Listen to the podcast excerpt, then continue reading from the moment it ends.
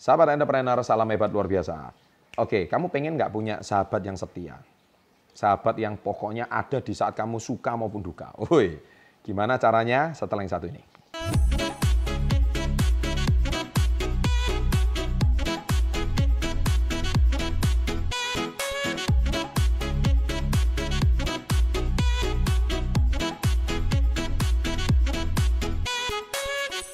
Nah, jadi gini, jelas kamu nggak akan punya sahabat yang setia kalau kamu nomor satu, menjengkelkan. Itu jelas tidak mungkin.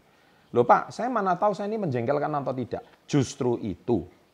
Ya, channel ini diadakan, Success Bevoter ini diadakan supaya kamu menjadi pribadi yang tidak menjengkelkan. Ya, tonton video-video saya sebelumnya. Ya, khususnya hari Senin dan Kamis. Di situ saya mengajarkan banyak tentang etika-etika sosial, yang mana banyak sekali hal-hal yang di sosial itu boleh kamu lakukan dan boleh tidak kamu lakukan.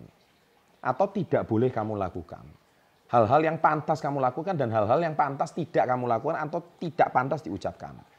Nah, mungkin di Indonesia channel seperti ini nggak banyak yang mau bahas seperti ini. Karena ini adalah social law atau hukum sosial yang tak tertulis. Tapi di sini saya mulai membahas masalah etika-etika sosial ini.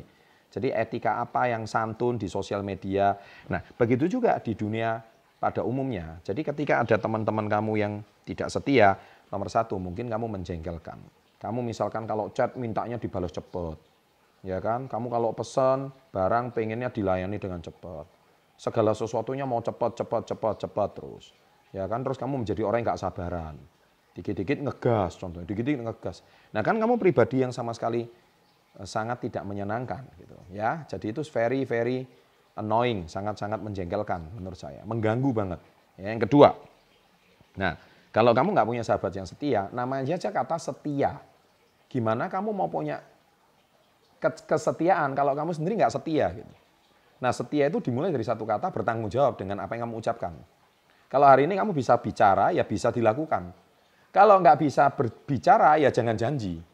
Saya akan datang enam lima belas, ya enam kurang sepuluh sudah datang gitu. Maaf, sepuluh menit sebelumnya sudah datang gitu.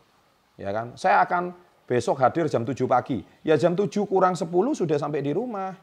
Nah, itu baru namanya kamu bisa diuji kesetiaannya, diuji tanggung jawabnya. Kalau bisa seperti itu, saya percaya kamu punya teman yang setia. Bisnis contohnya, saya akan kirim produk ini besok nyampe jam sebelum jam dua siang. Buktikan sebelum jam dua itu sudah nyampe. Bahkan jam dua belas sudah nyampe duluan. Itu seneng banget. Itu menunjukkan adalah kamu pribadi yang bisa dipercaya. Nah selama ini pribadimu nggak bisa dipercaya karena apa yang kamu ucapkan nggak pernah terbukti. Gitu. Baik, saya besok akan janji, saya akan menepati janji, saya mulai besok Senin dan Kamis saya akan hadir pasti. Ya buktikan kalau kata Senin dan Kamis itu bisa. Berarti kamu pribadi yang bisa diandalkan.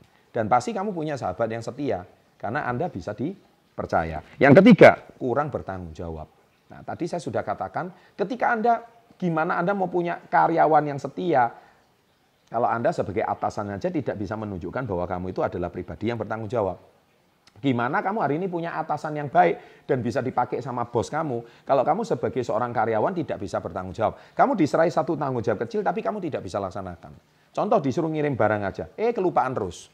Nah, gimana kamu bisa dipercaya? Kamu disuruh eh, apa broadcast, ditunjukin karya, uh, bos kamu, broadcast besok jam sekian.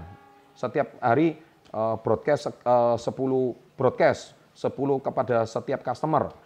Eh, kamu nggak lakukan. Ya jelas, kamu tidak bisa punya bos yang setia, kamu tidak bisa punya pekerjaan yang baik, karena kamu kurang bertanggung jawab. Oke, demikian uh, sahabat entrepreneur di tips saya kali ini. Semoga bisa bermanfaat, jangan lupa subscribe, share, dan berbagilah pada teman-teman Anda. Always salam hebat luar biasa.